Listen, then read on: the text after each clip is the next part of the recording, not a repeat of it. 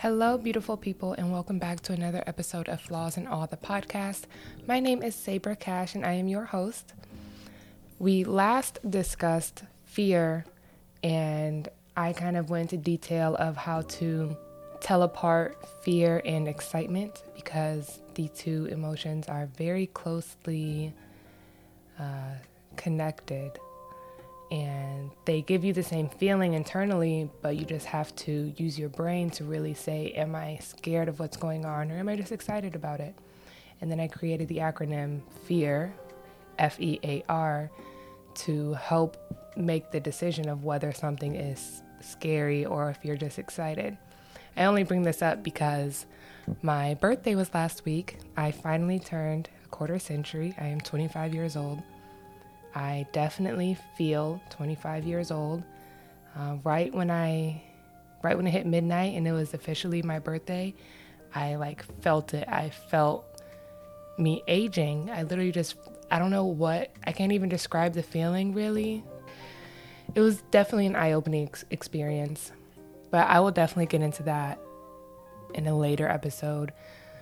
The feeling of growing up and to actually be really entering adulthood. You know, people say we enter adulthood when we turn 18 and then when we turn 21. But then, like, when you hit 25, it's like, and then again when you hit 30. So there's so many different stages of adulthood. So that's definitely something I'll get into more detail about in a later episode.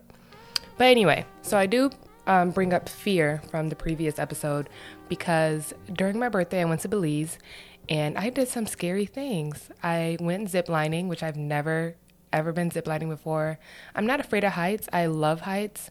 But ziplining in the jungle in the middle of Belize, well, not the middle of Belize, I was in Placencia, if you're familiar. It's like a little peninsula off the side of the country. But I went ziplining out there, hundreds of feet in the air. The zip line was like a quarter mile long, and we were over a river. But I thought about the acronym fear f-e-a-r and i did my whole okay f fight or flight a acknowledge e evaluate r receive and the risk. And it really helped me get through the motions of being afraid of ziplining. And then i also thought about my afterthought being that i would go ziplining for the first time. I would like cross it off my bucket list and that it would be an exciting experience to to do for the first time so eventually, I was actually excited. I and I had in my mind that I wasn't scared of ziplining. I was excited about ziplining, and then I actually became excited. I was ready to go, put on my little harness, my helmet, my gloves, and I was out of there. And it was so much fun. I definitely recommend going ziplining. It's uh, it's a great experience if you are scared of heights because once you're up there, it's not scary. Like I promise you, it's not scary. People say the same thing about like roller coasters as like that's the story I keep bringing up, but it's really not scary. So, all in all, I do want to say definitely uh, try that acronym, see if it works for you because it is extremely helpful. And then also remember the always have an afterthought to help you process which emotion you're actually feeling and to really get you in the mindset of being excited for something instead of scared. On today's episode of Flaws and All, I want to talk about recognizing your internal flaws. We all have external flaws, but we also have internal flaws. And that's the whole point of this podcast to really love the flaws that you have and acknowledge them, um, welcome them, but also if you have some that are able to be changed that you're not happy with, to learn how to remove those traits internally and externally. But today we're, we're going to dive into internal flaws. So, what are internal flaws? To me, internal flaws are inner emotions and psychological imperfections. Um, they're they are like your self red flags, like things about yourself and your character that are red that some that other people may view as being red flags, but you don't always see it. They are typically unconscious, naturally occurring traits. You don't recognize that you are ha- that you have this behavior going on and that you're like performing in these ways until someone calls you out on it or until you take a step back and you're like why am i so angry right now like how did how did this emotion just get out of me you don't realize it happening in the moment some examples of internal flaws may be anger issues, jealousy, envy, pride, ego. I know personally I do tend to have anger problems myself. And someone has called me out on this numerous times. Not the same person. I mean multiple people have called me out on my anger problems because I I said in the first episode if we remember that as an Aries, I feel my evo- emotions very intensely and very passionately. So if I am upset about something, you will know that I'm upset because I I have a sensitive heart. But I can't just blame it on my zodiac sign. I mean, this is an internal flaw that I need to work on. So I can acknowledge and admit that I do have some anger problems that I need to work on. I get frustrated very easily um, because I'm so sensitive and and because I get frustrated easily and I feel my emotions so intensely. I can cry easily as well. If something's bothering me, I don't like I won't bawl my eyes out, but let me not validate this, okay? I do cry easily. I will just let that be known. So if you know me, please don't make me cry. but anyway, I do cry easily. I get frustrated very easily. Um, I can be very dismissive. Like, I don't want to talk about this. Like, I'm not, I don't have the energy for this. I avoid confrontation. I just hate talking things out. I'd rather just move past it. I just don't enjoy the process of like talking things out. I know communication is key, but I just really, I just don't enjoy it. I don't like sitting in negativity and talking about bad things for a long period of time because it just weighs heavy on my mind and on my heart. So I'd rather just not talk about it and I'd rather not have those emotions build up because I know they will for myself. And to avoid confrontation, I become submissive to avoid that conflict. So if someone tells me like yes or no, I'll just like agree with them or I'll agree to disagree instead of just like talking out the situation. And these are internal flaws that I have discovered about myself. And I discovered these by going through situations and realizing, like, I can't even believe I'm acting this way. Or I have had people in my life tell me, honestly, the best way to learn your internal flaws and how to work with them is to practice self awareness. It's as simple as it sounds. You literally just have to practice the art of being self-aware about yourself. Now, I have done pl- I have done quite the amount of research on this, and the research goes back and forth about practicing self-awareness. So, studies show that 95% of people believe that they are self aware of their actions, their behaviors, their emotions, but really only 10 to 15% of those people actually are. And that's a huge difference. I mean, you can think that, like, you know yourself so well and no one knows you like you know you, you know your triggers, but that doesn't entirely mean that you are 100% self aware of of everything going on. You are entirely in the present moment of how you are acting and how you are perceived to others. A word that I have discovered that helps me understand self awareness a little more is the word introspection. Introspection is the examination or observation of one's own mental and emotional processes. Now, with that being said, I seen this um, I seen this TED talk that's called "Increase Your Self Awareness with One Simple Fix." is with Tasha Eurich, and the TED talk was saying how it's okay to introspect to a certain degree, but there are right and wrong ways of introspecting of of practicing self awareness. She was saying to not ask why, but to ask what. That if you ask why you are behaving this way, why you um, have these anger issues, why you get, or why do I have these anger issues? Why do I get frustrated easily? Why do I avoid confrontation? Will just keep me in the rear view of like my past, and it'll keep me um, I guess in a way it'll keep me sulking in my past and bringing up past traumas and past memories instead of asking what, which will move us forward towards our future. So basically, in this TED Talk, she's saying instead of being stuck on your problems, focus on finding solutions to them. It's okay to ask, I believe that it's okay to ask why in some instances because it does help with self-discovery. Why what are your triggers? Why are you acting this way? What in your past has called this? It helps you discover more about yourself and the things that make you tick. But Do not get lost in the whys of your life and why these certain things are happening from your past, but instead ask yourself what what helps you change the outcome of these of these situations and it increases positive possibilities for yourself. Too much self-analysis can trap us in a mental hell. You're just stuck in your head, overanalyzing yourself. And this causes you to spend too much time questioning yourself, asking how how can you find these traumas, these deep rooted traumas, and, and what caused these? Instead of asking yourself, what can I do to grow from these traumas and and and to become more aware of my actions and how can I make sure these actions don't happen anymore. Now, I'm not saying it's not important to analyze yourself.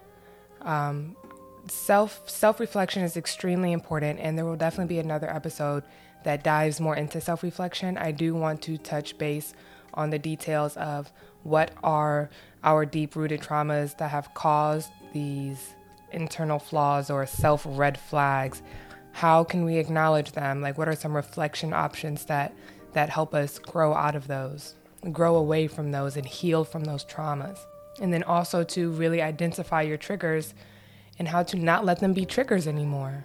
But on today's episode, I am primarily focusing on recognizing these internal flaws and how to move past them and how to strengthen them so they are no longer flaws. After searching online and reading a few articles and interviews and YouTube videos, I have found 10 ways to practice self awareness and strengthen these internal flaws.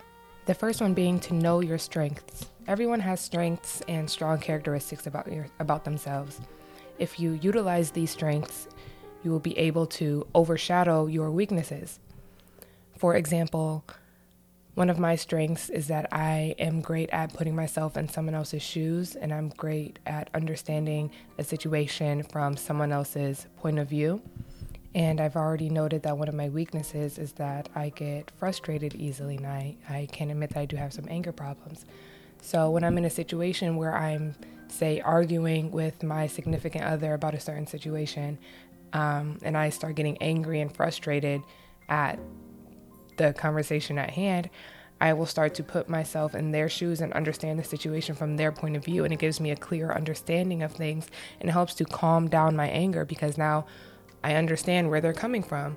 So then now I'm not as angry as I was a moment before. I am now just more receptive to the situation. Number two being to know your weaknesses. You want to be mindful of your weaknesses so you know when they are about to happen before they happen. Um, I said that I get frustrated easily, I cry easily. So, say I'm in a situation where someone's yelling at me and I start to get worked up and I feel the tears forming, or I'm in the middle of an argument and I'm raising my voice at somebody and I'm just feeling the conversation so heavily that my eyes start to, to well up in tears.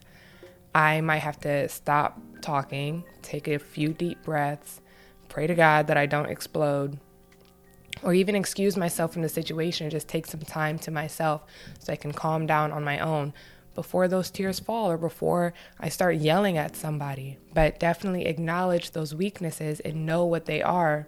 And then if you know your weaknesses, to follow up on the strengths, since I know that I get frustrated easily, I can counteract that by putting myself in somebody else's point of view. So then I'm no longer angry at the situation, I'm more understanding of it. So knowing your strengths and knowing your weaknesses definitely go hand in hand in certain situations. You want to be mindful of them both and use them both to an advantage. Not the weaknesses part. You don't want to use your weaknesses to an advantage, but you want to use your strengths to, like I said, overshadow your weaknesses. Number three is to be curious about yourself. Don't you want to know more about yourself? And this kind of goes into the self reflection and self discovery that I was talking about earlier, that I mentioned earlier. Um, we're going to dive in more into self reflection in a later episode, but it does help to practice self awareness by being curious about yourself.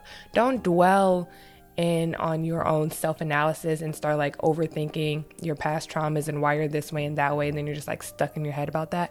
But definitely be curious about why you act a certain way. I mean, that does help with self discovery and help you move past those things. Number four is to let your guard down. I know for myself, I can be pretty defensive.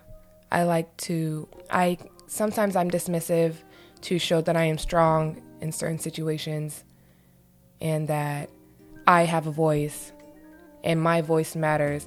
But it's okay to like just let your guard down, like just be a little easy, be vulnerable.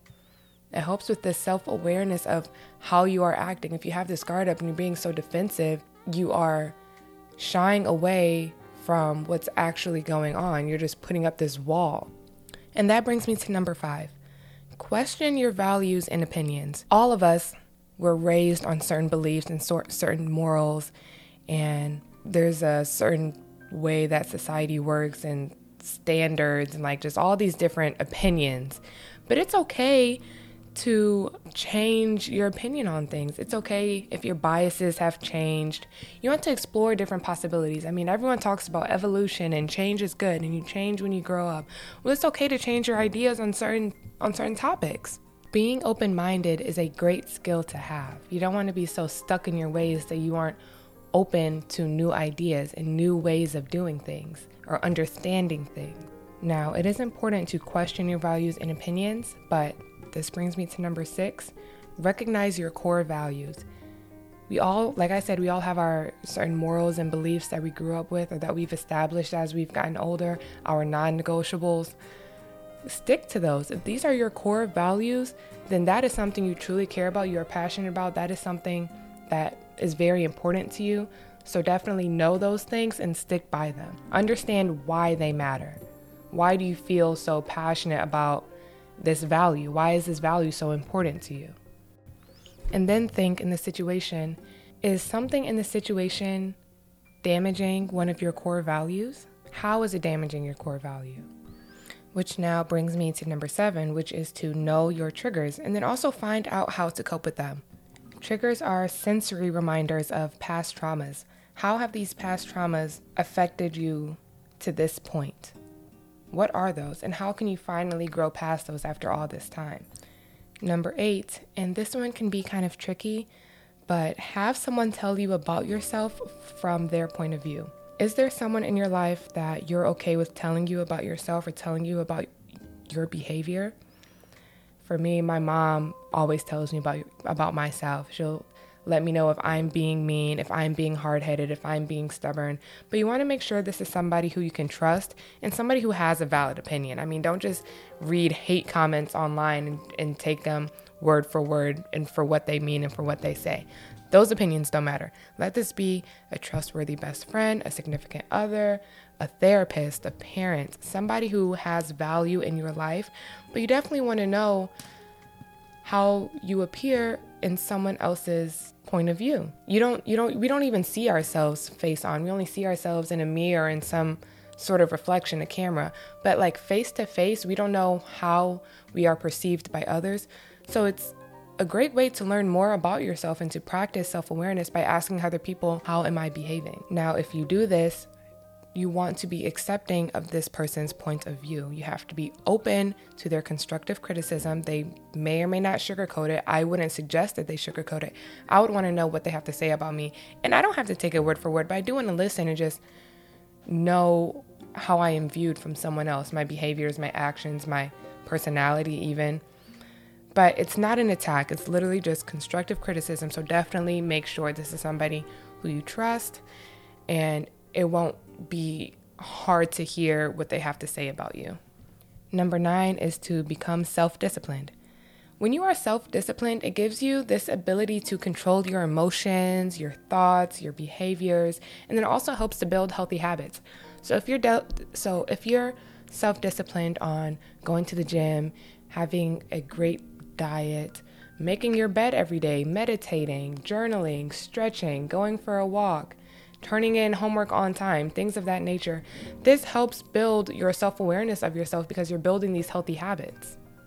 And thus, you are more in control of yourself. You're more in You're more in control of your emotions and your behaviors because you are disciplining yourself. You you are being more obedient to how you want to go through life.